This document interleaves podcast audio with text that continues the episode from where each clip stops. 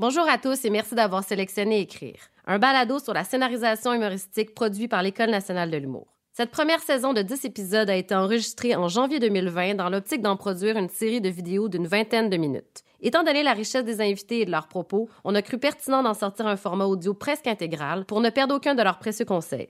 La prise de son n'a donc pas été réalisée en conséquence, ce qui explique la qualité différente des questions posées. Cette série a été rendue possible grâce à la contribution de Netflix. Dans cet épisode, Raphaël Germain nous explique qu'elle a toujours voulu écrire de la grande littérature, ce qu'elle a fini par faire sur l'émission La fin du monde est à 7 heures. Elle, qui travaillait à la pige comme coordonnatrice, s'est fait offrir l'opportunité unique d'écrire pour cette grande quotidienne. Aujourd'hui, surprise par sa carrière d'autrice en humour, elle en fait un métier à temps plein au tournant de sa quarantaine. Bonne écoute. J'imagine que dans ton cas, tu as compris assez jeune que écrire, ça pouvait être un métier, mais à quel moment tu t'es senti attiré vers le métier d'écrire? pour moi, écrire, ça a toujours fait partie de, en fait, quasiment de mon quotidien. Mon père écrivait, il était journaliste euh, et il avait son bureau à la maison. Et euh, je suis de cet âge où j'ai connu les, euh, les, machines à écrire, tchac, tchac, tchac, tchac, tchac. Et il tapait dans son bureau, puis pour vrai, je l'entendais jusque dans ma chambre. Ça faisait vraiment beaucoup de bruit, ces machines-là. C'était pas une Remington, mais quand même, là, tchac, tchac, tchac. Puis j'entendais ce bruit-là. Et ma mère aussi avait son bureau à la maison. Elle était relationniste de presse. Fait que je voyais mes deux parents travailler. Puis ma mère, elle, son métier consistait à être au téléphone à longueur de journée, puis à dealer des dossiers, puis à dire à des artistes angoissés, ben non, c'est correct, tout va bien aller. Je, trouvais que ça avait l'air insupportable. Alors que mon père, lui, était seul dans sa petite bulle, dans son bureau, puis il écrivait. Il y avait des livres autour de lui. Puis, ben ça, c'est vraiment des questions de, de, personnalité. Mais moi, instinctivement, je le regardais aller, puis j'étais comme, c'est vraiment lui qui a tout compris. Et j'avais comme pas je, je, disais j'avais une attirance pour ce métier-là, c'était presque inconscient, mais mettons que ça correspondait plus à une espèce d'idéal où je me voyais évoluer plus tard, c'est-à-dire tout seul, autonome, pas de bruit, pas trop de communication, personne qui t'appelle 45 fois par jour. Donc, je voyais ça aller, je le regardais aller, puis je pense que ça a fait un petit peu son chemin. Puis après ça, j'ai toujours écrit, j'ai toujours aimé lire. Mais j'ai jamais, pour vrai, j'ai jamais considéré ça comme une option de métier. Là. Je me suis jamais dit un jour je vais devenir euh, auteur. Certainement pas un jour je vais écrire des jokes. Ça, c'était comme pas vraiment. Euh, ça, n'a jamais été considéré. Pas parce que c'était, c'était pas. Euh, c'était pas un métier enviable ou quoi que ce soit, c'est que c'était pas. ça faisait pas partie d'un plan de carrière, mettons. T'as comme glissé là-dedans, on dirait très naturellement, mais c'est quoi, c'est quoi, tu dirais, les étapes qui t'ont amené à ce que ce soit ton métier, ton métier, en fait, d'écrire? Ben, j'ai un peu un plan de carrière qui serait, euh, pour dire ça en bon français, happy go lucky. Là. Puis je dis ça, puis je me dis, mon Dieu, c'est insupportable les gens qui disent ça. Parce que je sais qu'il y a du monde qui travaille super fort pour euh, arriver. C'est un métier dans lequel il n'y a, a, pas beaucoup d'élus, de, de, mettons. C'est difficile de percer là-dedans. Puis euh, moi, je savais que je voulais écrire. J'ai étudié en littérature à l'Université de Montréal, mais genre, je voulais écrire de la grande littérature. Je voulais écrire des livres importants, des livres graves, des livres sérieux et tout ça. Et euh, il fallait quand même que je gagne ma vie. Puis euh, on gagne pas vraiment sa vie avec des livres graves et sérieux. Puis encore faut-il qu'ils soient publiés. Et j'ai commencé à travailler en télévision. Ma sœur produisait La fin du monde est à 7 heures. Et elle cherchait quelqu'un pour comme je sais pas, remplir des contrats puis bouquer des costumes. Fait que je suis rentrée là et euh, j'ai connu l'équipe La fin du monde est à 7 heures. Euh, J'avais des affinités avec les, writers, euh, Marc Brunet, Richard Goyer. Et au fil des années, j'ai continué à travailler avec eux et à un moment donné, il leur manquait un auteur. Puis plutôt, je pense que les autres, la réflexion, ça a été plutôt que de prendre un auteur de l'extérieur, parce qu'on était un petit groupe vraiment soudé, prendre un auteur de l'extérieur puis le former à notre humour, mais pourquoi on ne demanderait pas à Raphaël, ça fait longtemps qu'elle traîne autour de nous autres, elle connaît notre humour et tout ça, de venir sober un peu pour écrire quelques jokes ici là. Fait que j'ai vraiment commencé comme ça. Mais euh, j'ai eu aucune formation en humour à part en même temps, aucune formation, mais peut-être la meilleure formation, à mon sens, qui était d'observer ces gars-là, que je trouve encore qui sont les, pas les, ben, c'était certainement les meilleurs dans leur domaine à cette époque-là. Donc, euh, c'était pas un plan de carrière et c'était pas non plus, il n'y a pas eu d'études euh, en ce sens-là. Et même une fois que j'ai commencé à faire ça, il n'y a jamais eu un ça y est, j'ai trouvé ma voie, j'avais continué là-dedans. J'aurais jamais pensé, mettons, à 23, 24 ans, quand j'ai écrit mes premières jokes, si tu m'avais dit, euh, écoute, à 42 ans, tu vas être encore en train d'écrire de l'humour en télé. Euh, j'aurais jamais pensé à ça. Puis quand je dis je souhaitais pas ça, c'est pas parce que c'était pas un métier qui, que je trouve encore ce métier-là fantastique. C'était quand même pas quelque chose. Je me projetais pas dans le futur. Je, je me voyais pas dans le futur, fait que je pouvais pas me voir. Euh, assise ici aujourd'hui, en train de vous parler. Est-ce que tu prévois continuer à suivre cette voie-là longtemps? C'est un, un, métier que tu as envie de continuer à faire pour plusieurs années? Une fois que j'ai commencé à faire ça, et ça a été long parce que finalement, j'écrivais de l'humour un peu. J'ai travaillé avec euh, Marc Brunet très longtemps. Euh, j'ai travaillé, je travaille encore avec Marc Labrèche finalement. Et euh, à un moment donné, c'était tout le temps comme la job était là, c'était un job super le fun. Puis je suis peut-être un peu slow-mo là-dessus. Ça m'a pris du temps avant de réaliser, OK, t'es comme un peu en train finalement de construire une carrière, tu sais, puisque là, au début, c'est tellement... C'est une job qui est fantastique quand tu le fais, puis quand tu le fais avec des gens que t'aimes en plus, parce que, je veux dire, il y, a, des défis dans tous les métiers, puis je faisais souvent des blagues avec, euh, avec Marc Brunet quand je travaillais. Quand tu te plains de hey, j'ai une grosse journée au travail, ta job, c'est quand même d'écrire des jokes. Là. Fait on, on s'entend qu'on n'est pas dans, dans, le fond d'une mine. Euh, mais c'était tellement comme un, un métier agréable. J'avais quasiment toujours l'impression que c'était un sideline, finalement, quelque chose que tu as le, privilège de faire pendant un petit bout de temps. Puis là, à un moment donné, quand tu es rendu à 30, 35, tu arrives pas loin de 40, tu fais Ouais, je suis peut-être en train de me construire une carrière là-dedans, finalement. Donc, euh, pour le moment, c'est ça, c'est ma job à temps plein. C'est une job fantastique. Et oui, je vais continuer à faire ça. Puis je commence à me débarrasser un peu de cette espèce de syndrome d'imposteur ou de de rookie un peu aussi. Là. Je me dis, bon, ben là, c'est ça. Il commence à avoir un petit corpus en arrière, puis il peut y avoir une espèce de, peut-être un corpus en avant. Donc, à s'installer là-dedans. Euh, mais je prends rien pour acquis, là, pas parce que je suis sage et que je ne veux pas. Euh, je connais la nature du métier, puis si je me fie à comment je suis arrivée dans le fait d'écrire de l'humour, qui était un peu comme par hasard, par chance, euh, je me dis, je, vais continuer à prendre rien pour acquis, à continuer à dire c'est une chance puis un hasard que je sois là, puis euh, je, vais prendre cette chance-là aussi longtemps que je peux, mettons. C'est une, très bonne approche. Euh, ton parcours, tu le décris toi-même comme étant peut-être un peu atypique. Tu as, eu certaines chances que peut-être pas tout le monde a, mais avec le, le recul puis la, la, ta compréhension du, milieu que, que tu as eu maintenant, qu'est-ce que tu donnerais comme conseil à un jeune auteur ou une jeune autrice qui voudrait euh, écrire en humour? Euh, ben, je pense que pour réussir, mettons, en humour, d'abord, c'est sûr que ça aide à un moment donné. il y a toujours. Moi, j'ai eu la chance d'avoir le pied dans place à un moment donné, c'est-à-dire d'avoir une petite porte qui s'entrebâillait. Et ça, je pense qu'il y a toujours une petite portion de chance là-dedans, euh, parce que je sais que c'est comme ça en littérature, c'est comme ça dans tous les domaines artistiques. Des fois, il y en a des plus doués que toi qui sont juste pas à bonne place au bon moment. Fait que ça, on peut malheureusement rien faire là-dessus, à part, je sais pas, ouvrir le bon biscuit chinois, trouver les bons numéros. Mais euh, sinon, une fois que tu es là, je dirais, puis je pense que c'est assez évident. Là, puis les gens qui sont à l'école de l'humour le, savent mieux encore que, d'autres parce qu'ils sont là pour ça. Mais c'est d'écouter les autres, vraiment. D'écouter parce que, je veux dire, ça, ça a l'air niaiseux à dire, mais c'est vraiment dur écrire de l'humour. C'est un métier qui est très précis.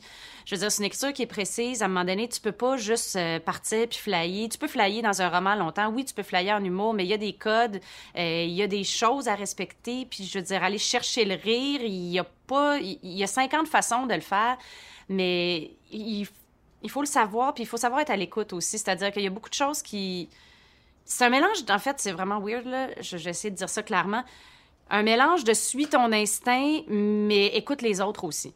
Ça serait un peu ça parce que moi, au début, j'ai beaucoup, beaucoup écouté les autres et j'ai travaillé pour d'autres humoristes, pour d'autres auteurs et je pense que c'est ça qui m'a énormément aidé au début puis qui m'a énormément appris aussi. Euh, j'ai travaillé longtemps avec Richard Goyer, avec Marc Brunet. Puis quand tu écris pour quelqu'un d'autre, finalement, ça te ça te forge une espèce de, souplesse au niveau de l'écriture. C'est-à-dire que quand je travaillais, par exemple, j'ai fait, euh, j'ai fait Les Bobos, 3100 secondes d'extase. Ben moi, je travaillais avec Marc Brunet, c'était lui l'auteur principal. Fait mon but, c'était d'écrire vraiment des jokes, je ne vais pas dire de l'humour de Marc Brunet, mais c'était lui l'auteur principal, c'était lui le leader. Alors, je le suivais, puis j'essayais d'écrire dans ses traces et dans, dans, dans son esprit.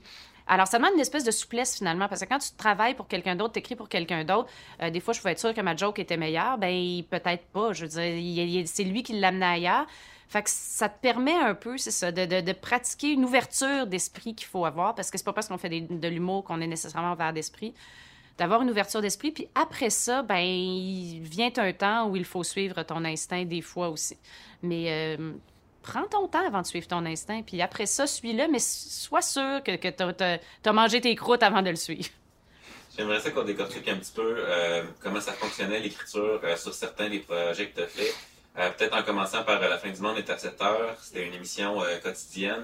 Vous deviez réagir rapidement sur ce qui se passait dans l'actualité. Fait que peux-tu me décrire un petit peu comment ça fonctionnait dans le fond? Ben, à la fin du monde est à 7 heures, j'écrivais pas encore. J'ai commencé à écrire au Grand Blond avec un show sur noix, qui était plus euh, au niveau des sketchs. Mais à 3100 secondes d'extase, on écrivait aussi... euh, C'était une émission hebdomadaire, mais on écrivait vraiment proche de l'actualité. C'est quelque chose de très le fun aussi. Là. Puis on passait nos journées à décortiquer euh, les journaux. Et d'ailleurs, euh, ça, à ce sujet, pour ceux qui font ça ou qui feront ça dans l'avenir, le Journal de Montréal est toujours une source vraiment sûre de, de nouvelles cocasses ou de nouvelles qui peuvent inspirer, mettons, que tu peux prendre dans un, un, angle qui va éventuellement être, euh, être humoristique. Mais euh, c'est un grand plaisir. Honnêtement, tu passer une journée ou une avant-midi à lire le journal avec Marc Brunet pour essayer de trouver des jokes, c'est vraiment, c'est là que tu te dis, OK, je suis vraiment privilégiée dans, dans, dans ce que je fais. Fait que c'était de, de trouver quelque chose, puis c'est aussi, moi, j'ai longtemps, ah, je travaille encore avec Marc Labrèche, donc il un moment donné, tu développes certains. euh, ben, D'abord, il y a des personnages qui reviennent aussi, mais tu développes une certaine, euh, une certaine vision qui est, ben, c'est ce qui marche pour nous, c'est- notre ton aussi. Fait que tu finis par rechercher des choses. Puis ça, je l'ai vu par la suite aussi, quand tu travailles avec d'autres personnes, ben, tu fais, OK, là, il faut que tu t'enlèves comme ton, espèce de, tunnel vision, euh, mettons, Marc Labrèche, qui, qui, va être complètement différent. Je veux dire, c'est évident quand tu le dis, là, mais quand tu n'écris pas pour toi exclusivement, tu fais pas des one-woman shows, c'est des jokes complètement différentes. C'est un ton qui est différent, c'est un humour qui est différent. C'est même, ta, ta, ta chute sera pas la même selon la personne pour qui, euh, pour, pour qui t'écris. Puis moi, je trouve que c'est un exercice qui est super le fun. À un moment donné, tu sais, quand, quand je travaille avec Marc, c'est toujours un plaisir parce que, tu sais, je, je, je, connais son ton, je sais comment il marche, je sais qu'est-ce qui marche avec Marc aussi. Je, dis ça sans prétention, là, avec, après 20 ans, je pense que ça serait un peu triste, je ne le savais pas encore.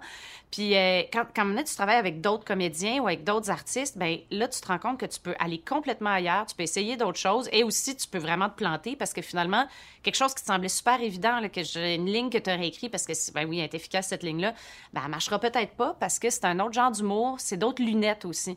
Donc, c'est de lire la nouvelle différemment, puis de lire la, la joke différemment, puis de, de penser différemment selon l'interprète.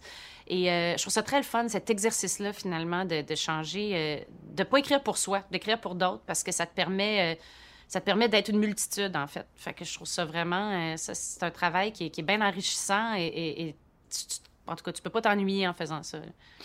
Fait qu'à 3600 secondes d'espace, si je reviens à ça, vous regardiez l'actualité ensemble, c'était comme ça, ça fonctionnait beaucoup par brainstorming, les gags. Euh, à 3100 secondes d'extase, ben, on était deux, c'est Marc Brunet et moi. Donc, euh, en gros, c'était quand on réussissait à se faire rire, ça partait. Puis Marc Brunet, à ce moment-là, avait déjà, lui, toutes les années de, de la fin du monde derrière la cravate. Euh, il y avait le Grand Blond aussi. Euh, il avait fait de la radio. Marc, ça commençait déjà à être un vétéran. Il était jeune quand encore... Ben, il l'est encore, mon Dieu, s'il m'entendait. Mais euh, c'est qu'il y avait aussi être avec un auteur comme ça, un auteur d'expérience et un auteur où s'assurer. C'était le fun parce que moi, finalement, je le suivais là-dedans et rendu là à 3100 secondes d'extase, il savait très, très bien ce qu'il faisait. Donc, c'est un petit peu d'embarquer. On trouvait les affaires. On était, on était rendu assez. euh, euh, on pouvait facilement repérer qu'est-ce qui allait fonctionner, qu'est-ce qui allait faire des bons sketchs aussi. 3100 secondes d'extase, on se rappelle, c'était vraiment une suite de sketchs avec Marc. Puis nos réflexions, c'était vraiment rendu à un moment donné, on regardait notre tableau avec les sketchs de la semaine, puis on était comme, OK, il y a vraiment trop de personnages avec des perruques, il faut se calmer un peu ces perruques. C'était un petit peu ça à un moment donné. Marc fait trop des madames. Mais, mais c'était le fun aussi parce qu'on peut aller dans mille directions aussi. Puis euh, avec Marc Labrèche, dans 3100 secondes, puis ce qu'on continue à faire encore, c'est qu'il y a des parodies au niveau de... de- c'est vraiment une parodie au niveau de l'imitation, au niveau du personnage aussi, mais on pouvait vraiment aussi se permettre, on allait beaucoup, beaucoup dans l'absurde. Ce que Marc Brunet continue à faire dans Le cœur à ses raisons, par exemple, euh, par la suite.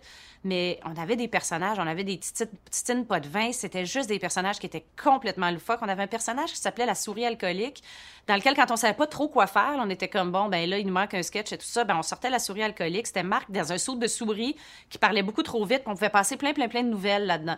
C'était comme le bulletin de nouvelles, la souris alcoolique. Fait finalement, c'était juste comme un personnage hyper désagréable, super vulgaire, qui prenait une nouvelle puis qui hurlait des affaires là-dessus. Fait ça nous permettait de passer des informations. Puis ce qu'il y a de merveilleux, c'est que je pense pas qu'il y a 60 interprètes qui auraient pu rendre ça. Puis quand je dis pas 60, je sais pas 3, là, qui auraient pu rendre ça vraiment de façon euh, drôle et, et toujours renouvelée, là, comme Marc le faisait. Puis en même temps, en humour, ben, comme dans toute forme de, de télé, je pense, le spectateur est content quand il reconnaît quelque chose. Parce que, ah oui, ça, je l'ai déjà vu, c'est mon personnage, je l'aime. Puis en même temps, essayer de le surprendre toujours un petit peu. Fait que c'était comme cet exercice-là à chaque fois. Puis euh, on a eu beaucoup de plaisir à faire ça pendant trois ans. Donc, sur les bobos, comment ça fonctionne? Euh, sur les bobos, c'était une idée de Marc Labrèche, Marc Brunet. Puis euh, ce qu'on faisait, en fait, c'était. Ben, l'idée, c'était un peu de rire du monde du plateau, là, évidemment, juste du plateau, c'est plus d'avoir n'importe où, mais peut-être une petite concentration, ton plateau Rosemont, là, euh, finalement, de ces espèces de snobisme à l'envers un peu de ces gens-là. Et ça, c'était assez simple. En fait, l'idée est venue, je pense, de, des, des jokes que, que les gars se renvoyaient à propos de ce type de personnes-là, avec quand même une assez bonne dose d'autodérision. Je veux dire, on ne sera pas d'accord, on n'est quand même pas des cultivateurs euh, éloignés de toute chose. Ça, ça venait quand même un peu de, leur propre réalité.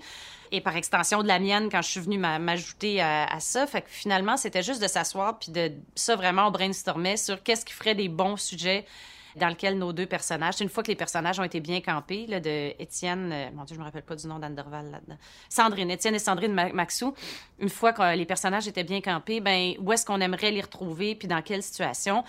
Et des fois, ben oui, c'était un brainstorm, mais c'était juste... Encore aujourd'hui, je sais pas, ça fait combien de temps que les bobos sont finis, euh, je vis des situations, soit moi-même, je fais des choses où je vais écrire à Marc Brunet, puis je vais dire, ça aurait tellement fait un bon sketch pour les bobos.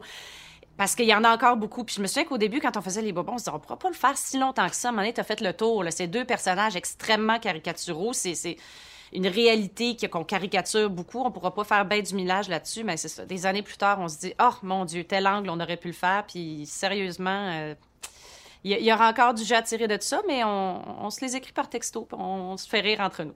Vous, vous en discutiez ensemble, vous brainstormiez ensemble, mais après ça, est-ce qu'il y avait une portion d'écriture qui se faisait en solo pour les bobos?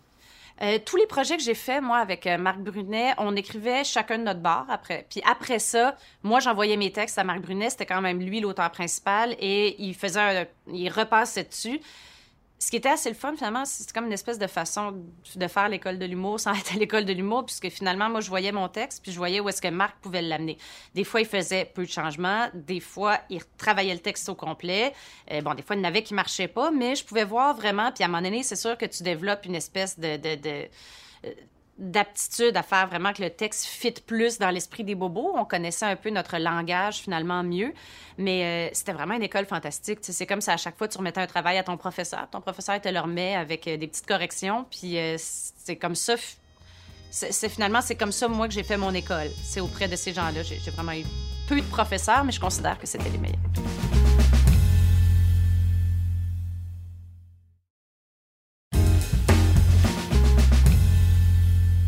Moment où tu écris seul, avant d'envoyer les, premiers jets de tes textes euh, à Matt Brunet, par exemple, comment tu sais que c'est drôle? Comment savoir qu'une chose est drôle? Euh, je pense qu'il ben, je vais, parler personnellement parce que je sais pas s'il y a une grande vérité là-dessus. Moi, je me fie à un moment donné pas mal à une espèce d'instinct, une espèce d'oreille intérieure.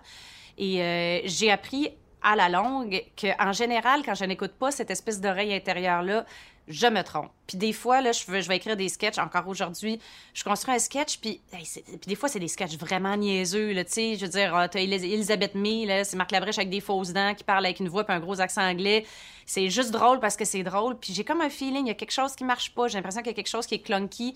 Et c'est vraiment juste une question d'oreille. Puis là, ça s'est rendu une oreille qu'évidemment, j'ai développée avec le temps. Ça fait longtemps que je fais ça. Et euh, je pense qu'à un moment donné, il faut que tu l'écoutes. Puis j'hésitais toujours à faire ça avant parce que jusqu'à encore aujourd'hui, je me dis, ben non, tu sais, je, suis juste arrivée là-dedans par hasard, je m'y connais peu et tout ça. Ben, à un moment donné, tu fais comme, ouais, après 20 ans, tu écoutes le don, euh, ton instinct. Et euh, en général, il a raison. je dis ça comme pour pas m'envoyer des fleurs à moi, l'envoyer à l'instinct, mais c'est vrai, là, à un moment donné, il y a comme une espèce de. Quand ça fait longtemps que tu fais ça, tu as une oreille, puis tu finis par avoir en toute chose. Je veux dire, maintenant, tu sais, quand tu écoutes de l'humour, j'écoute de l'humour, ça va sonner, puis j'ai toujours l'impression, je me dis, ah, c'est pas écouté, ou elle, c'est pas écouté, ou il me semble, il y a quelqu'un ici qui a pas suivi son instinct, parce que quand ça marche, c'est fluide, ça coule. S'il y a un clunk, continue à travailler jusqu'à temps que ça déclenque. C'est tout ce que je peux dire. Puis est-ce que, euh, on, continue à parler de quand tu écris pour euh, Marc Labrèche, par exemple, est-ce que tu te lis à voix haute les lignes de dialogue ou tu t'imagines comment ça va sonner dans sa bouche? Euh, comment, comment tu fine-tunes ton dialogue dans ce temps-là? quand j'écris, j'ai toujours ben, en fait, j'ai déjà écrit sans avoir un interprète en tête parce que des fois, par exemple, quand on a commencé, euh, en tout cas, par exemple, on ne savait pas qui allait être les comédiennes. Donc là, tu écris un peu sans avoir ton interprète en tête. C'est un exercice assez périlleux parce que tu finis par avoir une voix, mais c'est la voix de qui, on ne sait pas trop. Une fois que tu sais qui va dire ce que tu es en train d'écrire, là, il y a une voix en tête et c'est très, très le fun parce que, je veux dire, le, le même bout de texte euh, va complètement changer si c'est écrit pour Guylaine Tremblay ou si c'est écrit pour Anne-Elisabeth Bossé ou si c'est écrit pour euh, Marc Labrèche, par exemple. Ça change complètement. Et je lis pas mes textes à voix haute, moi, mais euh, je me suis fait dire, et je me rends compte maintenant, je fais beaucoup de faces quand j'écris. C'est parce que je pense que je les lis dans ma tête et je fais des faces. Alors, des fois, mon chum, il me dit, qu'est-ce qui est si drôle? Puis je suis là, mais c'est pas drôle. Ou je fais vraiment, je fais des grands yeux. En tout cas, ça, a l'air, là. Je me, je me, le fais dire beaucoup. Mais je le sais que quand j'écris, puis j'écris assez rapidement, c'est-à-dire que je vais me faire des plans de travail quand c'est pour des, séries télé, par exemple. Puis une fois que je passe le dialogue, là, ça va. faut que ça coule presque à la vitesse d'un vrai dialogue. Alors, je pense que dans ma face passent toutes les émotions et les, intentions des personnages. Fait que, il paraît que c'est très ridicule, mais je ne sais pas, je ne me vois pas, j'ai pas de miroir devant moi. J'aimerais ça qu'on parle un petit peu, euh, avant de passer sur euh, tes romans, de euh, cette année-là. C'est quoi le, processus d'écriture pour toi sur ce projet-là? Dans, dans, cette année-là, on n'a pas tant de textes que ça, mais cette année, on a rajouté des sketchs. Yay! On peut refaire, mettre des perruques à marque. Mais ça, c'est vraiment, c'est un petit peu une job de rêve, parce que c'est un show vraiment qui roule tout seul. Moi, je travaille avec Pierre-Michel Tremblay là-dessus. On est un petit peu là, finalement, pour l'ouverture, pour faire quelques jokes. on, on prend l'année par exemple, 1976, euh, on lit un peu tout ce qui s'est passé là-dessus, puis euh, tu as dessus à peu près une dizaine d'idées de liners. Et après ça, c'est selon les sujets, faire des blagues qui vont, euh, qui vont être dans le ton de Marc Labrèche aussi, puis qui vont permettre de faire réagir un peu les... C'est un show qui est devant public, hein? Fait que tu t'écris quand même différemment que si c'est un sketch aussi. Puis c'était assez fantastique parce que c'est un plateau culturel et il y a des gens qui répondent tout de suite et tu peux te permettre vraiment de faire des jokes des fois qui vont flyer un petit peu à gauche parce que c'est pas le seul propos de l'émission. Tu sais, finalement, euh, le propos, ça va être la chronique que Simon Boulris va nous faire sur la poésie. Si Marc peut se permettre de faire un petit joke avant qui va être compréhensible par seulement peut-être un petit 45 de l'auditoire, mais on peut s'en permettre une de temps en temps. Alors ça, c'est le fun finalement parce que c'est comme un terrain de jeu où est-ce qu'on peut aller, là où est-ce qu'on pourrait pas aller. Tant qu'on veut idéalement, on, on vise l'auditoire principal, mais on, peut, on peut aller à gauche puis à droite un peu avec cette émission-là. Puis ben, les petits sketchs, mais ça, c'est toujours un plaisir. J'aimerais ça t'entendre élaborer un petit peu plus, euh, tu l'as effleuré, là, sur la différence entre écrire euh, quand il y a un public de présent. Euh, comment tu approches ça? Puis si tu peux donner un exemple de, de ligne qui fonctionnerait devant un public, mais qui t'aurait peut-être pas mise dans un sketch ou... Ben, quand tu écris pour euh, devant public, j'ai pas fait ça beaucoup. Moi, j'ai pas, j'ai jamais écrit pour des auteurs, par exemple, qui faisaient du stand-up ou quelque chose euh, comme ça. Fait que j'ai pas une, idée vraiment précise de la différence, mais il y a beaucoup d'humour qui va passer, par exemple, dans les, les sketchs ou euh, dans, à la télé, par exemple, dans une expression. Ça, faut que tu oublies ça complètement, évidemment, quand c'est des liners là, avec le public. Et aussi, ce que j'ai remarqué, si je me fie à cette année-là, par exemple, il y a de, l'humour qu'on va dire entre très gros guillemets, que j'ai cette expression-là, là, mais l'humour intelligent, tu sais, quand tu veux faire une espèce de joke politique. Devant un grand public, nous, notre émission cette année-là, c'est au Club Soda. Euh, le monde est là, plateau culturel, vient de prendre un verre. Fait que une joke wise ou une joke pour dénoncer quelque chose devant public, ben, étonnamment, ça marche pas mal moins que juste une bonne grosse blague parce qu'on on va avoir dans la salle une espèce de on même si c'est c'est-à-dire que c'est le genre de joke que quand tu la lis tu fais oui c'est drôle parce qu'elle fait réfléchir c'est intelligent c'est tout ça. Mais euh, devant public des fois t'es mieux d'y aller avec la bonne grosse joke parce que on les appelle même comme ça maintenant le des lignes. Ouais non ça c'est une ligne de on. Fait que ça, ça va plus être un, commentaire, mettons, tu sais, euh, tu genre une joke de prêtre pédophile, il y a mille façons d'en faire, mais devant un public, si tu veux aller chercher un bon rire puis créer l'ambiance, là, es peut-être mieux de garder ta joke de prêtre pédophile pour un show de TV où est-ce qu'elle va pouvoir faire. C'est que quelqu'un dans son salon va pouvoir faire Ah ouais, c'est bon ça. Mais c'est pas ça que tu veux devant une grande crowd. Parfait. Euh, tu as parlé de Pierre-Michel Tremblay, vous collaborez ensemble là-dessus. C'est quoi, c'est quoi votre dynamique? Comment ça fonctionne entre vous deux?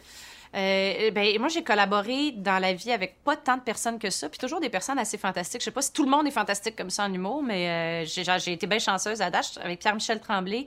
On a travaillé ensemble déjà à Faux Sexe et Mensonges, et là, sur cette année-là, ce qu'on fait en fait, c'est qu'on se split un peu le travail, et après ça, on s'envoie nos, nos textes et on se fait des suggestions.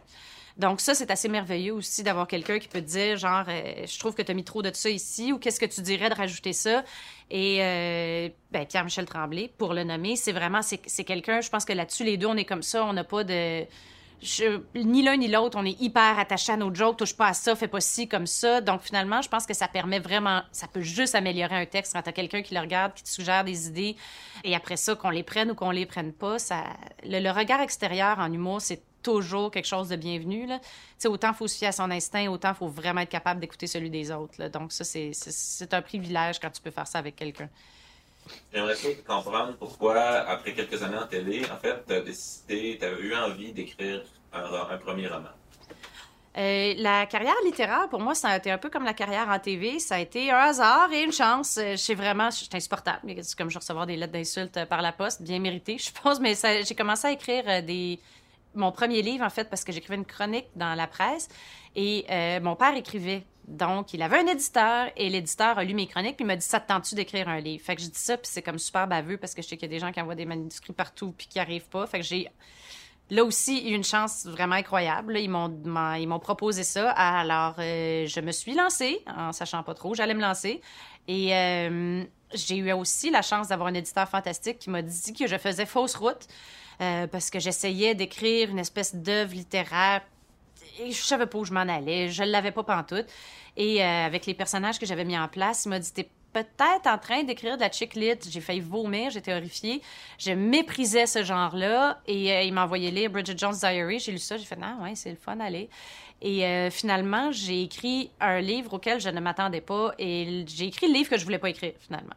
Et j'ai eu du fun à l'écrire et ça a bien marché. Fait que ça a été une leçon d'humilité dans le sens de écoute les autres et arrête de penser que c'est-à-dire que j'étais bien jeune et j'avais des aspirations et j'écoutais mes aspirations alors qu'encore une fois, j'aurais dû écouter mon instinct. Est-ce qu'il y a des choses que tu peux écrire en roman que tu peux pas faire à la télé? Y a-t-il une plus grande liberté pour toi dans la littérature versus la télé? Ah, la littérature, c'est fantastique. C'est-à-dire, écrire un roman, c'est que tu es complètement en autarcie. Tu te fais pas dire, euh, ouais, by the way, il va falloir faire ça pendant une autre location parce qu'on a des contraintes de tournage puis on n'a plus d'argent TV. Donc, euh, la littérature, pour ça, c'est merveilleux. Tu peux aller partout. Tu pas besoin de déléguer à qui que ce soit. C'est-à-dire que, mettons, une scène en TV, pour qu'elle marche, il faut qu'il y ait toute une expression qui passe dans le regard de tes comédiens. Moi, je peux pas me plaindre, c'est merveilleux. Là, je travaille avec Guylaine Tremblay, Anne-Elisabeth Bossé, je suis bien choyée.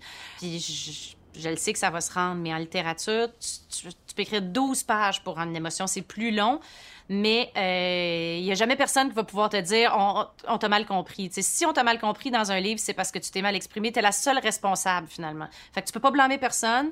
Euh, si tu te plantes, c'est vraiment juste à cause de toi. Fait que ça, c'est très libérateur. Moi, j'aime beaucoup ça, de, de dire, regarde, en littérature, tu, peux tout te permettre, puis si ça marche pas, c'est exclusivement de ta faute. Fait ça, c'est fantastique. Il y a comme une espèce de... T'as pas de responsabilité.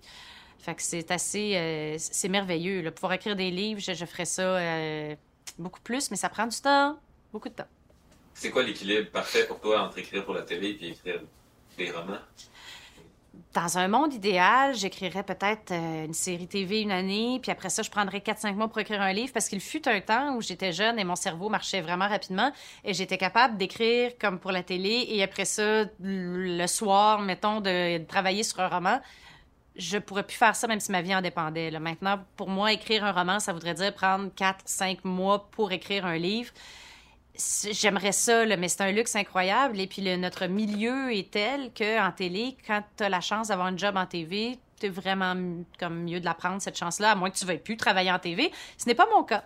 Alors, euh, j'ai vraiment la chance de travailler ces temps-ci et je continue, mais euh, ça ne me laisse pas le temps d'écrire un roman. Et je dis ça, là, je me plains pas, mais euh, j'aimerais ça. J'aimerais vraiment ça pouvoir... en fait, j'aimerais ça dormir cinq heures par, par nuit, mais c'est pas le cas il n'y a pas eu un côté insécurisant quand tu t'es lancé là-dedans, l'écriture de roman, toi qui as toujours été encadré dans, dans, des, dans paramètres assez fixes, la durée des sketchs, euh, une équipe, euh, Marc Brunet qui, travaille avec, là, t'es chez l'os. Ben, mon premier roman, j'étais quand même très jeune. J'avais 26, 27 quand je l'ai fait. Donc, euh, avec jeunesse venait une belle innocence. J'avais pas l'espèce de. Je suis rentrée là-dedans, moi. Hey, j'écris un livre, c'est le fun je me suis jamais euh, inquiétée justement. Je me suis pas toutes les questions d'angoisse de je vais être capable de où est-ce que je vais m'en aller de y a-tu quelqu'un qui va me dire si je suis à la bonne place de je, je me suis même pas posé ces questions là donc c'est merveilleux là parce que je me suis lancée là-dedans comme une maudite innocente et euh, une chance parce que j'ai là j'y repense puis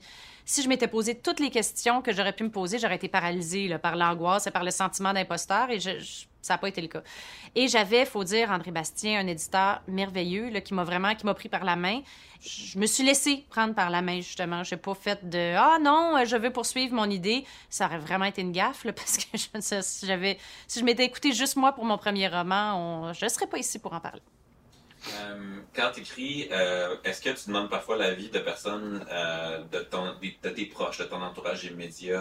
euh, Surtout quand j'ai commencé à écrire euh, des romans, j'ai consulté euh, une de mes grandes amies, Véronique Forêt, avec qui j'avais étudié la littérature, euh, qui est une c'est une super bonne lectrice. Il y a des gens, par exemple, moi j'écris, mais je suis pas vraiment une bonne lectrice.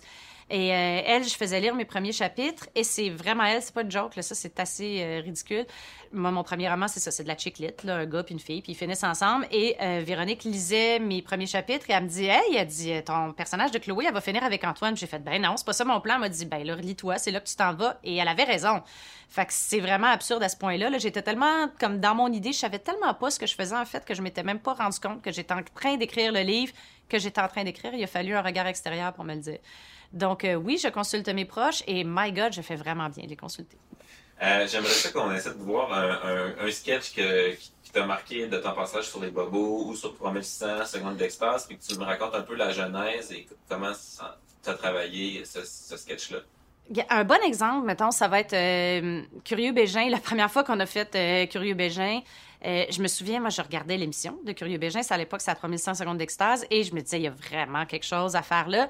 J'avais proposé au gars une couple de fois, ça n'avait pas donné. Puis finalement, Marc Brunet me dit, OK, ben go, vas-y, tu écris le, le- sketch Curieux Bégin. Moi, je trouve que Christian Bégin, c'est un personnage fantastique.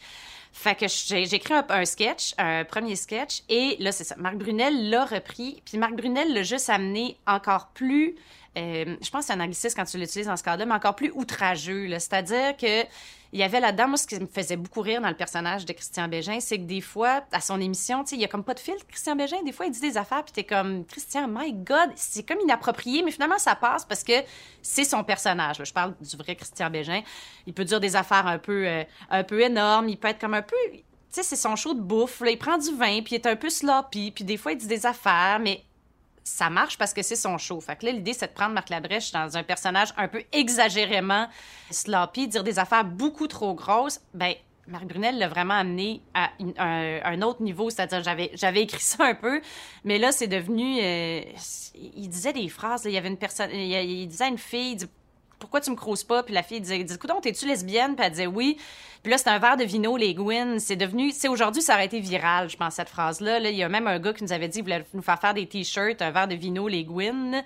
C'est vraiment. C'est des affaires qui se disent pas, tu sais. Puis moi, je l'avais pas amené à cette coche-là qui faisait que, tu sais, de, je pense, un sketch le fun, c'est devenu une espèce de sketch légendaire parce que le monde a commencé. Puis, tu sais, c'était avant les réseaux sociaux, le monde se le passait pas, là.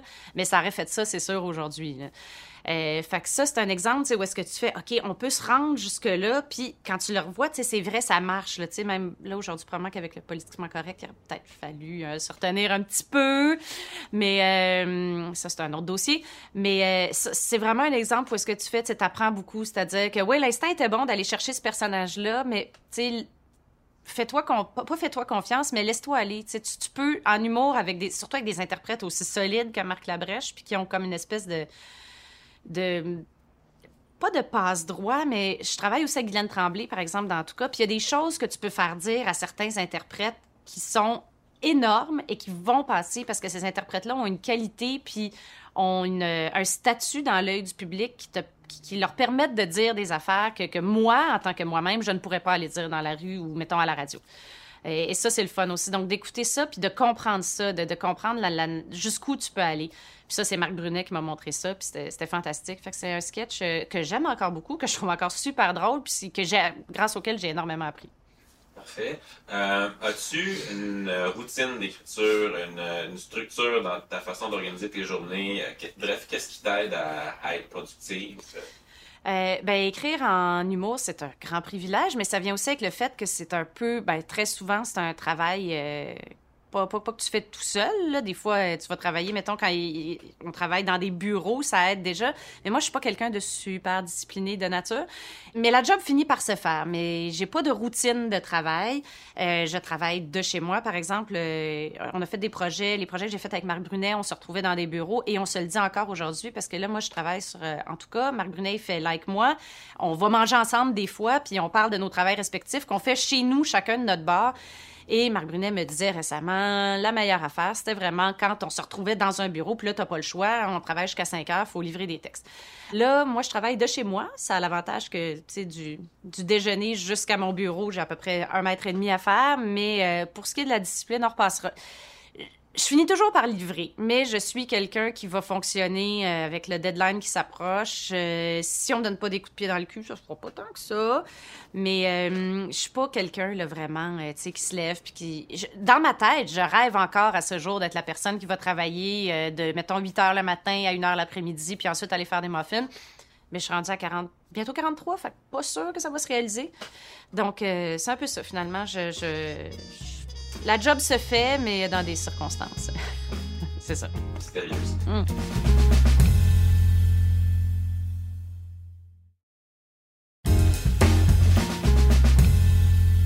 As-tu euh, des trucs quand tu es devant ton ordi et que ça vient pas, que tu es comme bloqué sur quelque chose, que ce soit une joke qui sort pas, une scène qui se résout pas à ton goût?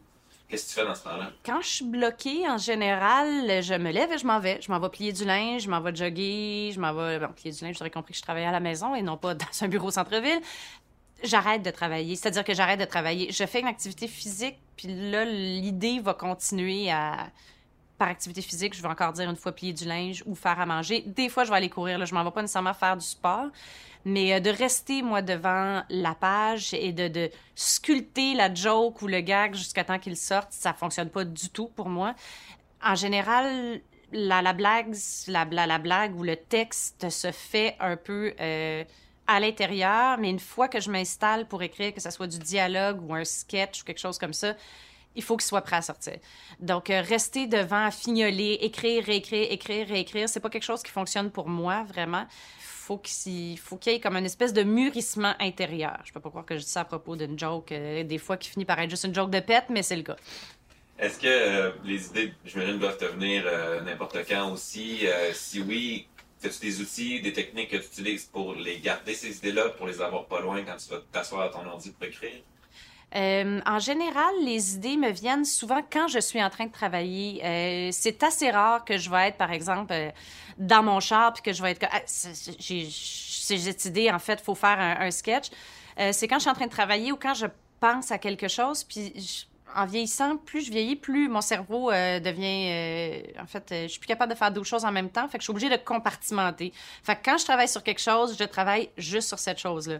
Ce qui, est, qui a des désavantages, c'est-à-dire que je peux pas faire trois jobs en même temps comme je faisais autrefois, mais qui a un avantage, c'est que quand mon cerveau est occupé, mettons, je suis en train d'écrire l'épisode 3 de la saison 2, ben il y a juste ça qui brasse. Fait que finalement, je brasse les mêmes idées. J'ai pas besoin d'avoir mon petit calepin à côté où je connais des auteurs qui ont des dictaphones pour écrire leurs jokes. Euh, fait j'ai pas ce, besoin-là parce qu'en général, quand une idée germe, je suis pas mal dans le processus d'être en train de les faire, euh, de les écrire. Donc, je suis pas loin de mon ordinateur, je suis pas loin de, mon lieu de travail.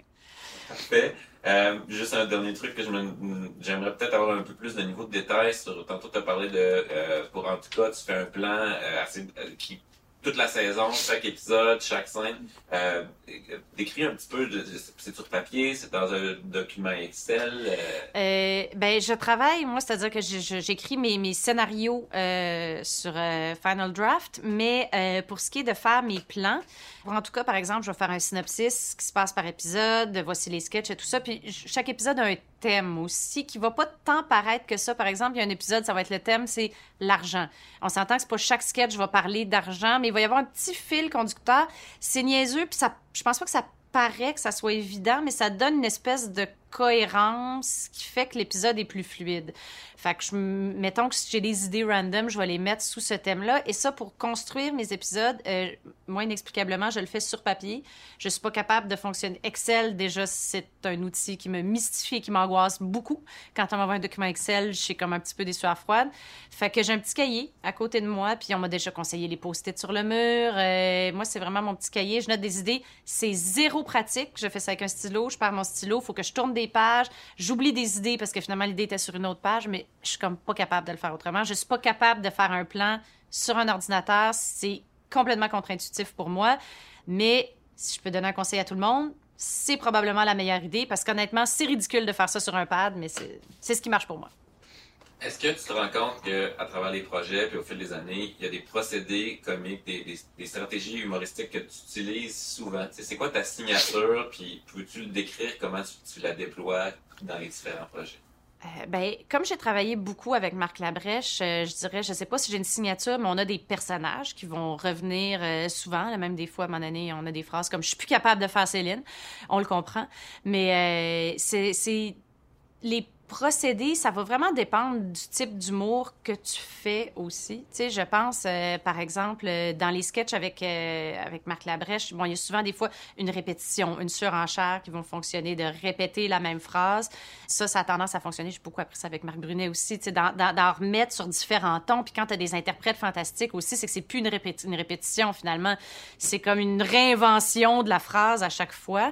Ensuite, je dirais que ce qui va marcher dans d'autres genres d'humour, par exemple, dans tout cas, c'est de l'humour aussi, mais ce qui va faire des fois que ça va marcher, c'est une espèce de, rupture de ton entre, euh, comme c'est basé sur une famille, les relations familiales, entre la, la, la vérité, l'humanité profonde des relations entre ces gens-là, le moment de tendresse et finalement le moment où est-ce que ça break complètement puis tu tombes dans le fuck parce que ça c'est tellement vrai, c'est tellement la vie de tous les jours. Donc ça, je pense que c'est un pas un pattern, mais c'est quelque chose auquel je retourne souvent dans tout cas parce que je pense que c'est ce qui fait que l'émission fonctionne, cette espèce de cohabitation entre le loufoque et l'absurde et le profondément vrai et humain. Donc, c'est les choses auxquelles j'ai tendance à retourner dans ce que je fais présentement. Parfait. J'aimerais ça que tu compares, s'il te plaît, le processus d'écrire plus de l'humour à sketch versus une série comme en tout cas, où là, il y a une trame narrative euh, présente. Euh, c'est comment c'est différent pour toi, puis comment tu as approché ça quand tu as commencé à travailler sur en tout cas? Euh, ben, L'avantage quand on écrit des sketchs, c'est qu'évidemment, c'est une très petite chose fermée. Donc, tu peux. Faut, faut, faut que tu réussisses, faut que tu punches vite, vite, vite, puis il faut que ça soit extrêmement efficace. Mais il n'y a pas l'espèce de côté, justement, de de longue haleine, d'être cohérent de façon, d'être cohérent en fait sur une, sur une longue durée.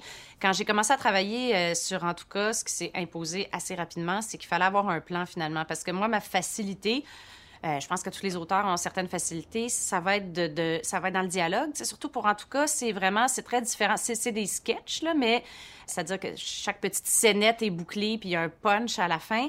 Euh, mais ça mise surtout finalement sur le dialogue puis sur la relation entre les personnages.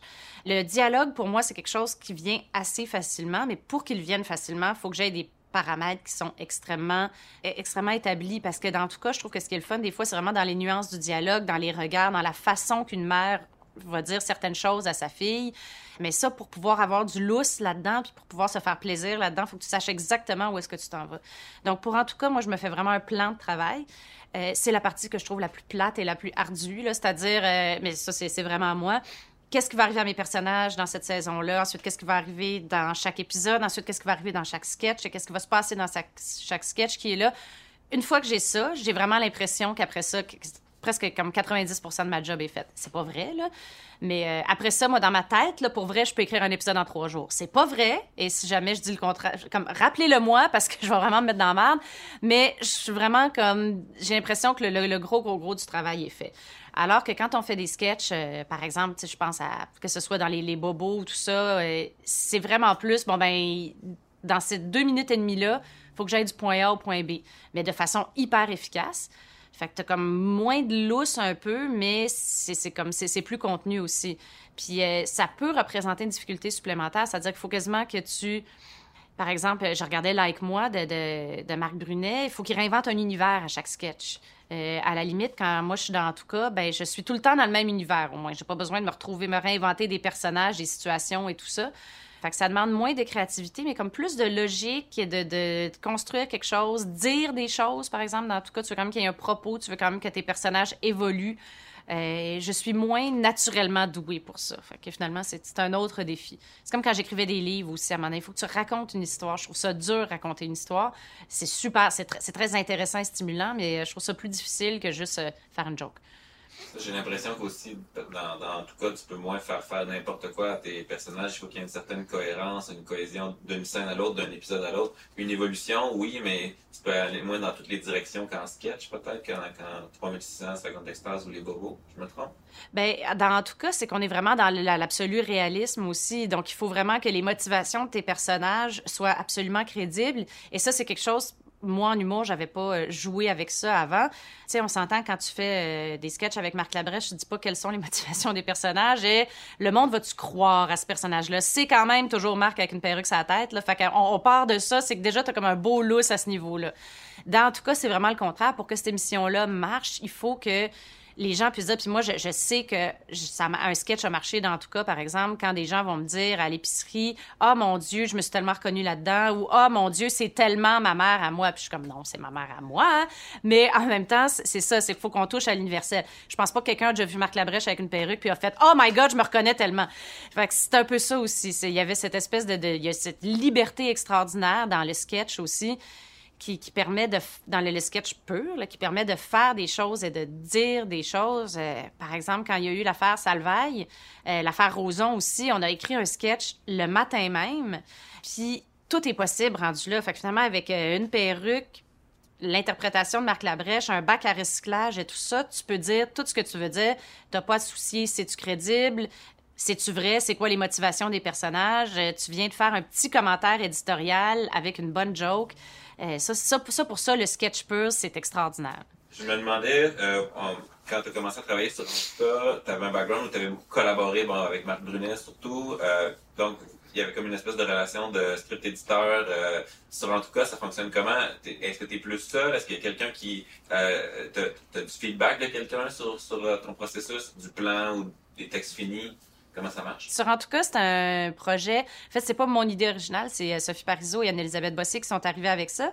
là, on va commencer la quatrième saison déjà.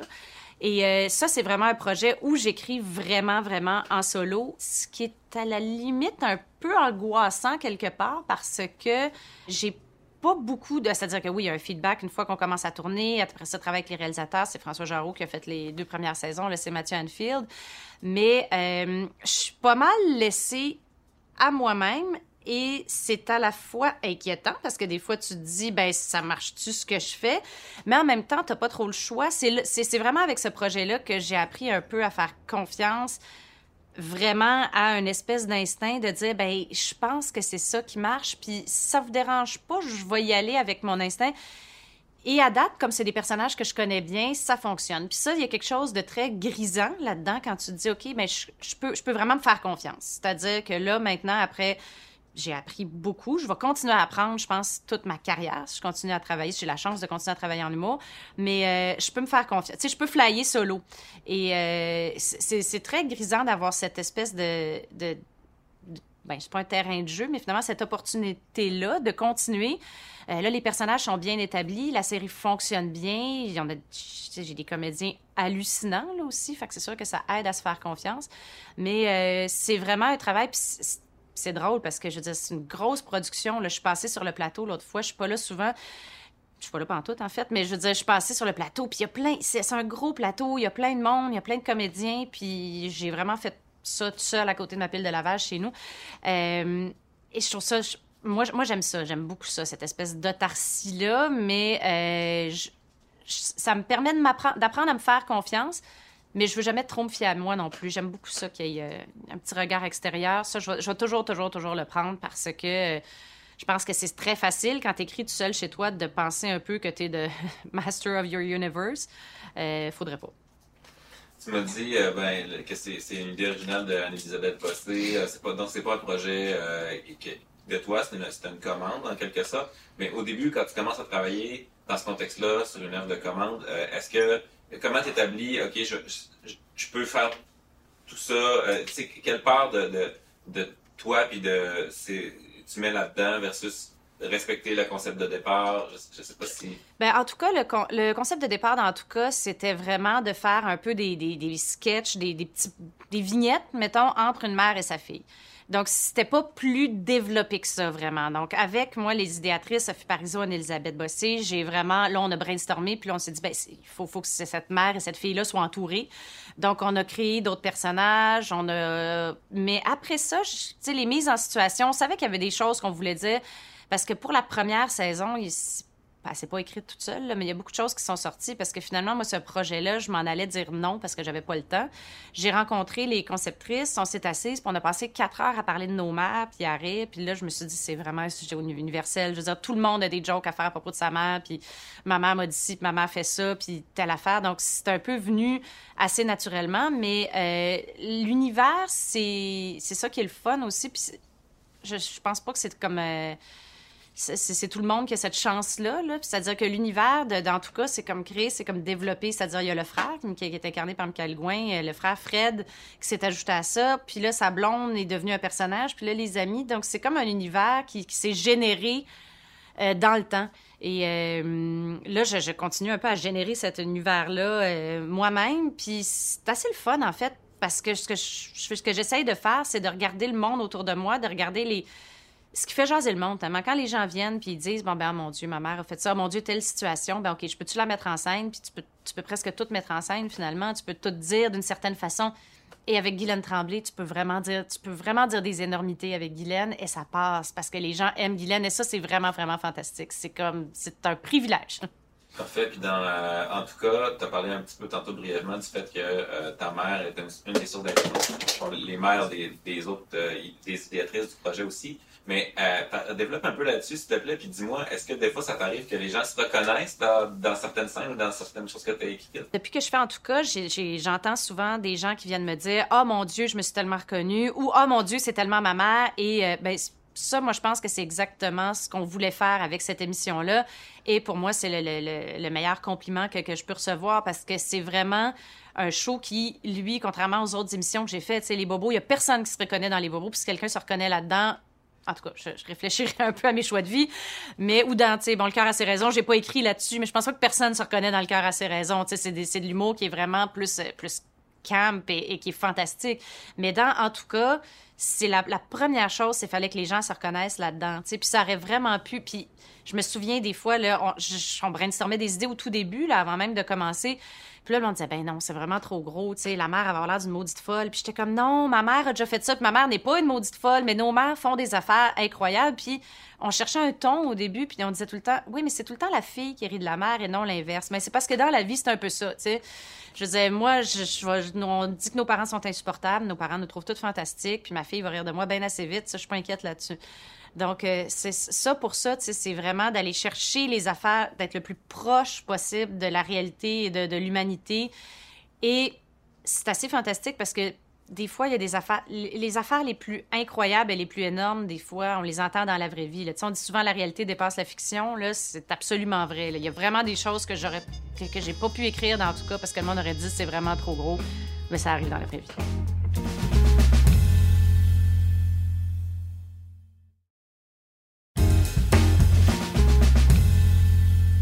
Comment tu gères, parce que parfois il doit peut-être y avoir des commentaires de la production, du diffuseur sur, sur les textes. Euh, comment, comment tu gères les commentaires qui viennent d'ailleurs, puis euh, tu les intègres dans ton travail? Ben, une fois que j'ai envoyé mes textes, quand je reçois des commentaires, en général, enfin, en général, ça me fait pas mal toujours chier parce que ça veut dire qu'il faut que j'aille retravailler parce qu'honnêtement, je considère que quand des commentaires viennent, par exemple, d'un diffuseur, il faut que tu t'adaptes à ton diffuseur. Moi, euh, en tout cas, c'est ta TVA, par exemple, t'écris pas de la même façon que, tu sais, t'écris pas euh, pour TVA comme t'écrirais pour Radio-Canada même. Puis euh, là, évidemment, aux États-Unis, ça va se diversifier encore plus. Je veux dire, tu TVA, c'est quand même une chaîne qui est grand public ils connaissent leur public. Fait que des fois, tu as des demandes ou tu as des commentaires et honnêtement, je veux dire, je, je- les ai trouvés assez fantastiques. J'en ai, ai pas beaucoup. Ils sont, assez, euh, sont assez willing, sont assez. Mais des fois, ils disent ben nous autres, ça, ça correspond pas, mettons, au public de TVA, ça correspond pas à l'image qu'on va avoir. faut que tu respectes ça à un moment donné. Tu as la chance d'avoir un diffuseur. Après ça, si je suis pas d'accord, je peux en rire avec mes amis. Je peux dire c'est-tu assez niaiseux, j'ai été obligé de faire tel ajustement parce que c'est comme ça. Oui, mais c'est quand même eux autres qui ont raison. Je veux dire, ils connaissent leur public, ils veulent aller le chercher. Et en général, et les diffuseurs et les producteurs sont extrêmement parlables. Tu sais, j'ai jamais, je me suis jamais retrouvée, moi, devant un non, c'est pas possible, c'est comme, OK, assoyons-nous, puis essayons de voir et tout ça. Fait que ça, si tu es sûr de ta décision en écriture, va toujours la défendre. Si tu peux la défendre et les gens vont être parlables, les gens vont être à l'écoute. Puis, dans mon expérience, les gens aussi vont se plier en quatre pour voir, OK, comment est-ce qu'on peut faire pour que ta vision puisse quand même correspondre à ce qu'on veut diffuser ou ce qu'on veut produire. Donc, moi, j'ai toujours une, expérience positive à ce niveau-là. Puis aussi, c'est peut-être de par une espèce de, pas de souplesse naturelle de ma part, mais c'est que si tu as la chance d'être diffusé d'être produit, ben moyenne un peu aussi des fois, pas être trop rigide. Puis tu dis, euh, tu pas de la même façon pour TVA, pour Radio-Canada. Est-ce que tu y penses au public quand tu écris? Euh, je, je, pense au public. Oui, il faut que tu penses au public quand tu écris, c'est sûr. Puis il faut que tu penses au public selon ce que tu écris aussi. Tu sais, par exemple, euh, si tu écris un sketch pour Marc Labrèche, mettons, à cette année-là, Télé-Québec maintenant fait des petits sketchs. Je sais qu'est-ce que les. Ben, pas je sais, mais je commence à me douter de ce que les gens ont envie de voir aussi. Puis dans des textes, mettons, à Télé-Québec, pour Marc Labrèche, dans un plateau culturel le samedi soir, tu peux faire des jokes qui vont être hyper nichés des fois. Au pire, il y a trois personnes qui vont la rire dans la salle, c'est pas trop grave, ça passe comme ça, c'est un gros plateau culturel, ça va être une petite affaire qui arrive ici. Dans un show de grande écoute à, à TVA, en général, la joke nichée, un peu moins. C'est-à-dire que tu peux essayer, puis c'est pas parce que faut que tu fasses de la joke grossière, c'est pas vrai du tout, là, parce que dans tout cas, on a vraiment pu aller. Euh, m'ont permis de d'écrire des choses, moi, ça m'a étonné. Et ils laissent passer ça finalement. Quand c'est amené, je pense. Euh, pas trop grossièrement, puis surtout quand c'est livré par des gens, par des comédiens qui sont capables de livrer ces choses-là sans que ça ait l'air de, la grosse joke ou quand que ça, sans que ça ait l'air d'un commentaire éditorial, mais plus d'une vérité. Tu as eu la chance de travailler sur des émissions qui ont remporté un, énorme succès. Euh, est-ce que quand le succès est au rendez-vous, ça change ta façon d'écrire pour les saisons suivantes ou pour la suite de la saison? Quand ça marche bien, tu penses à ça? Ben, quand une émission marche bien, en fait, ça veut dire que le public a embarqué. Et honnêtement, tu quand tu travailles en humour, ben, quand, en humour, je pense que quand tu travailles en télé, sais, les gens disent toujours un peu ridicule, tu es au service du public. Ben, c'est quand même un peu ça. C'est lui qui a le dernier mot. Fait qu'en général, quand quelque chose a bien marché, puis maintenant, en plus, avec les, réseaux sociaux, tu peux le savoir assez rapidement. Par exemple, à Infosex et Mensonges, on voyait tout de suite combien de sketchs, combien il y a eu de clics pour un sketch. Euh, et je suis une très vieille personne, je connais pas bien les termes pour ces affaires là Mais tu le sais tout de suite, qu'est-ce qui marche, et, là-dessus, en, même temps, tu entends souvent du monde dire, tu ouais, non, moi, je veux pas y aller avec le public. Si ça marche, je veux faire quelque chose de différent. Ben, non, moi, je suis un peu comme on est à TV, il y a quelque chose qui marche sans refaire toujours la même chose parce que ça ne marcherait plus, ben si ça a marché, c'est pour une raison. Tu sais, ça ne veut pas dire de refaire la même chose, mais ça veut peut-être dire finalement qu'il y avait une épice dans cette sorte d'humour-là que tu peux réutiliser ailleurs, dans différentes sauces, mais comme revient avec ça un peu. C'est vraiment d'être à l'écoute de ce qui a fonctionné, puis d'essayer de comprendre aussi qu'est-ce qui a marché dans, dans, un sketch ou dans un épisode, parce que il a marché, mais il peut y avoir 50 000 raisons. Qu'est-ce que les gens ont aimé vraiment, puis d'essayer de saisir ça, puis d'essayer de pas de reproduire ça, justement, pas de se répéter, mais d'essayer de, de retrouver peut-être, c'est ça, tu sais, je disais une épice ou cette note-là, cette tonalité-là qui fait que finalement, ça va faire vibrer quelque chose chez les gens. Fait que ça soit un gros rire gras ou un petit rire intérieur ou un petit je me suis reconnu, ben des fois, d'aller chercher ces, ces cordes-là. Parfait. Euh, J'aimerais ça t'entendre sur pour toi, qu'est-ce qui est le plus difficile à écrire en humour? Puis on dirait que j'aimerais ça qu'il y a deux volets à cette réponse-là. Qu'est-ce qui est le plus difficile au niveau euh, technique, là? Qu'est-ce que tu trouves qui est. Puis qu'est-ce qui est le plus difficile au niveau thématique, dans le type de scène, dans le type de. Qu'est-ce qui est le plus difficile pour toi à, écrire en humour? personnellement, ce que je trouve difficile, c'est vraiment, ça, c'est vraiment plus personnel, c'est d'écrire quelque chose qui soit euh, où est-ce qu'il faut que tu rendes en même temps une histoire, faut que tu rendes un propos, faut qu'il y ait comme un backstory à tes personnages et il faut, faut qu'ils soient ancrés dans la réalité parce que la réalité n'est pas toujours drôle à 100%. Fait que de réussir à faire un joke qui soit absolument parfaitement drôle et vécu et par exemple, on a fait quelque chose cette année, dans tout cas, où est-ce qu'un personnage, à un moment donné, est interrompu en plein milieu d'une conversation parce qu'il y a une quinte d'éternuement. Bien, ça, c'est quelque chose qui, quand c'est bien rendu, c'est hyper drôle et ça peut vraiment arriver. Mais il faut qu'il y ait un build-up, il faut que ton action à ce moment-là soit assez grosse pour que ça soit drôle. Donc, ça, c'est qu'il y a beaucoup de paramètres. C'est pas juste vraiment écrire, ben une super bonne blague avec quelqu'un qui a une bonne face puis qui a cri fort, c'est toujours efficace. J'ai rien d'autre. Puis, tu sais, une joke de pète, c'est toujours fantastique. Mais en même temps, une joke qui demande de l'avoir bien placée, de l'avoir mise, d'avoir fait un setup, de l'amener pour que quand elle tombe, là, c'est rendu vraiment, tu sais, c'est plus de l'orfèvrerie. Et euh, c'est plus le fun à faire quelque part, mais des fois, quand on est fatigué, tu veux vraiment juste que quelqu'un glisse sur une peau de banane. C'est un petit peu ça aussi. Des choses de thématiques, en fait, que tu trouverais difficile à, rendre en humour. Y a des choses qui ne, qui ne font pas du bon humour? Il y en a parler de la mort, parler de, je sais pas, y a des, des thématiques que tu aurais la difficulté à traiter? Dans le bon contexte, tu peux traiter d'à peu près tout en humour. C'est assez ça qui est, fantastique. C'est-à-dire que tu peux traiter, euh, dans la saison qui va commencer, dans tout cas, on, a traité du deuil, on a traité d'un père absent, on a traité de quelqu'un qui est mort. Euh, bon, c'est sûr qu'il y a des sujets. On, je pense pas qu'il y a des gros numéros de stand-up sur ce qui se passe en Syrie présentement, mais à la limite, c'est absolument possible. Moi, je l'ai jamais fait, mais je pense que intelligemment là, et, avec sensibilité aussi, tout peut se faire. C'est-à-dire qu'il faut que l'humour reste un humour sensible, un humour incarné. Et là, tu peux dire des choses qui, le dire en, subtilité aussi, des choses qui sont euh, dures, qui sont difficiles. Si c'est écrit avec sensibilité puis avec humanité, ben ça peut se faire, ça peut être super drôle. Puis oui, on va rire jaune, oui, on va rire en pleurant s'il le faut, mais euh, je pense que ça se fait absolument c'est si tu laisses la sensibilité au, vestiaire, ben là, il n'y a, rien qui va passer. Mais euh, c'est ça. Avec Humanité, je pense qu'il n'y a pas vraiment de sujets qui sont intouchables en humour. Puis en télé, est-ce que tu consultes tes proches aussi? En télé, surtout, où est-ce que je suis rendue maintenant, je me fais plus confiance et je, je je me fais plus confiance et je sais que je, je, je peux me faire confiance maintenant.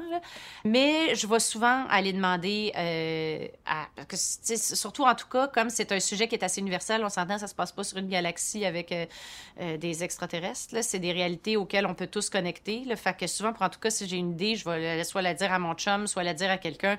Qu'est-ce que tu penses de ça? As-tu déjà vécu ça? Et, et je vais les faire rebondir comme ça juste pour voir si euh, c'est une réalité, que c'est juste moi qui ai perçu cette réalité-là. Mais je me fais plus confiance maintenant pour euh, des fois garder ça pour moi-même. Parfait. Euh, la place des femmes et aussi la place des femmes jeunes scénaristes de la relève, est-ce que tu constates qu'il y a, a atteint une certaine parité au niveau des hommes et des femmes dans les auteurs en humour en télé au Québec? Ben, moi, je continue à me faire dire des fois quand ils font des panels sur les femmes qui écrivent, je continue un peu à me faire appeler des fois et on me dit un peu ah ben tu sais il y a pas beaucoup de femmes qui écrivent et tout ça.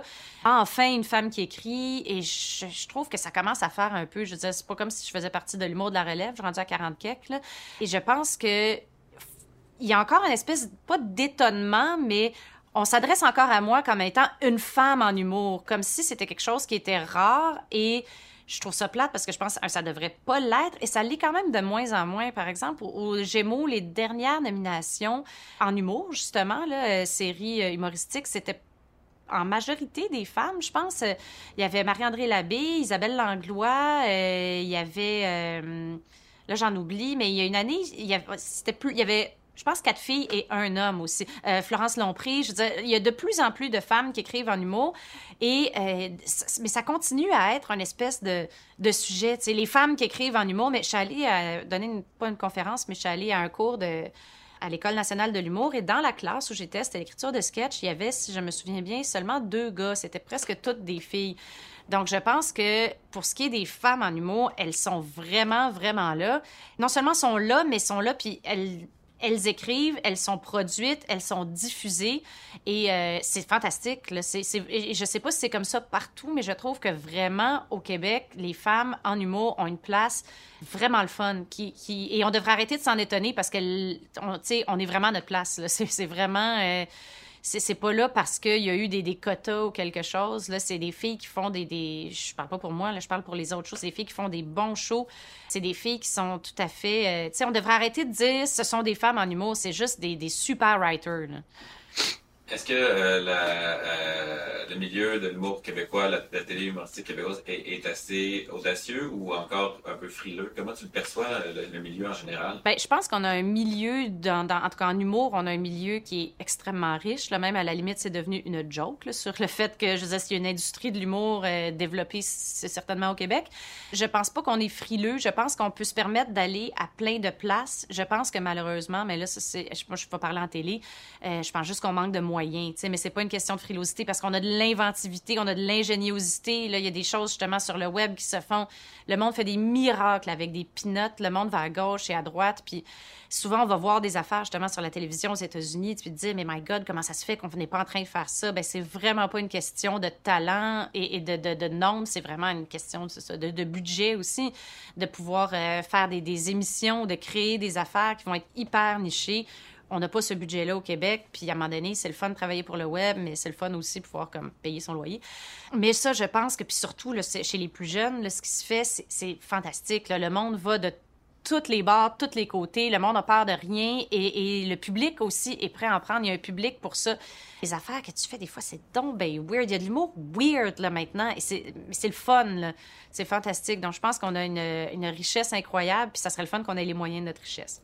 Il y a d'autres scénaristes à qui on a parlé qui nous ont justement sur le web mentionné que dans, dans leur propre écriture, ils, se laissaient comme euh, récemment influencés par ça, des structures euh, différentes, des trucs qui se terminent pas nécessairement par un punch. Toi, il y a des choses que tu vois dans, dans ces nouvelles formes d'humour, des façons de faire d'écrire l'humour-là qui t'inspirent, qui t'aimerais ça euh, laisser t'influencer? Euh, ben, moi, ce, que j'aime bien, c'est-à-dire que, mettons, pour ce qui est du web, je, suis encore une vieille personne, on va le dire. Ce que j'aime beaucoup en humour qui se fait c'est une espèce de, de, de, réalisme magique un peu. Tu sais, des séries comme euh, The Good Place, comme Community, qui sont pas des séries sur le web, The Good Place, Community, c'est-à-dire des séries qui sont, oui, ça qui se passent comme même 30 Rock ou euh, Unbreakable Kimmy Schmidt, c'est-à-dire ce sont des personnages qui se peuvent pas, qui sont dans des situations qui se peuvent pas et je trouve ça fantastique, cette espèce d'affaire-là de dire, OK, on les place dans des... Ça n'a pas de sens. Là, au Québec, on est encore, mettons, si je parle du mainstream, là, on a quand même un humour qui va toujours être encore ancré dans une dans, la réalité. C'est-à-dire qu'on voit des, euh, du vrai monde, puis je pense que c'est ce que le public euh, qui regarde la télé aime encore beaucoup, c'est-à-dire se reconnaître, parce que quand tu regardes 30 Rock, c'est complètement loufoque. J'aime beaucoup cette espèce de liberté-là. J'aimerais, moi, j'aimerais vraiment, vraiment, vraiment, vraiment ça, écrire euh, un humour comme ça. Là. Ça, ce serait vraiment, ça serait mon grand rêve.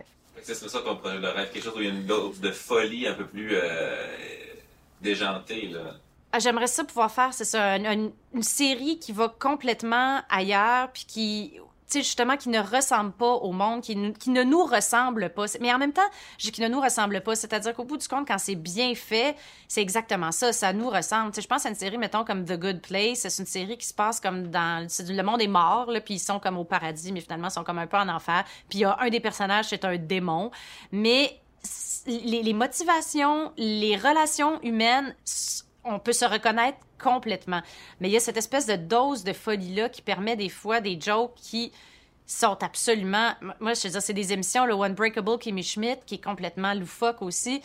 Moi, cette émission-là, je regarde ça et je suis comme... Je, je, retrouve confiance en la vie parce que que du monde soit aussi drôle et aussi intelligent à chaque réplique et en même temps c'est des émotions qui sont profondément humaines.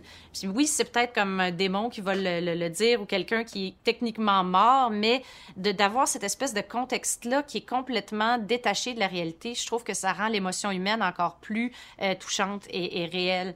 Donc, cette espèce de balance-là, j'aimerais beaucoup ça, essayer de jouer avec ça un jour. Donc, euh, Raphaël, dis-moi si dans ton parcours, il y a eu euh, des moins bons coups dont tu as tiré des leçons qui pourrait être utile à d'autres apprentis scénaristes ou scénaristes?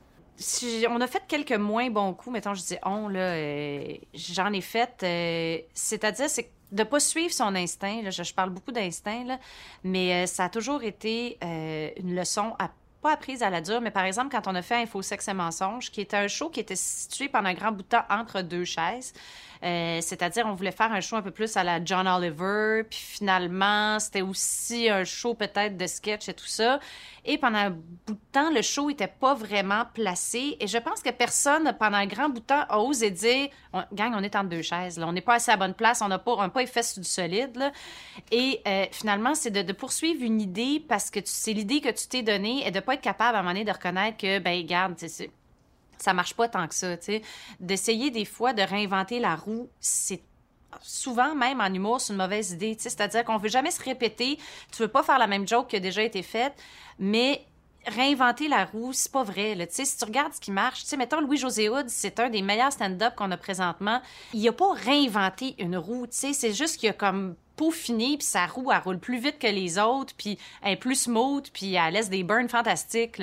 Mais euh, à un moment donné, des fois, tu te dis, OK, on va, on va aller là, puis ça va être super flyé, puis c'est ça qu'on va faire ben tu sais quoi, peut-être pas à un moment donné, c'est d'avoir une espèce d'humilité. Puis à chaque fois que j'ai travaillé sur des projets qui ont moins marché ou que moi j'ai écrit des sketchs qui finalement, tu, tu dis, OK, ça marchait pas tant que ça finalement, ben en général, c'est parce que je m'étais obstinée dans une idée alors que, euh, un moment donné, quand tu as trois, quatre, cinq personnes qui te disent qu'il ne marche pas ou quand ton instinct à toi te dit je suis pas sûr que c'est ça, t'étais mieux d'écouter des fois. C'est-à-dire d'avoir une espèce de. C'est ça. C'est vraiment d'avoir l'humilité de, comprendre que quelque chose ne marche pas. Puis c'est difficile des fois. Surtout quand tu es engagé dans une production, puis tu avances, puis là, ça roule, puis c'est tellement là que tu voulais t'en aller.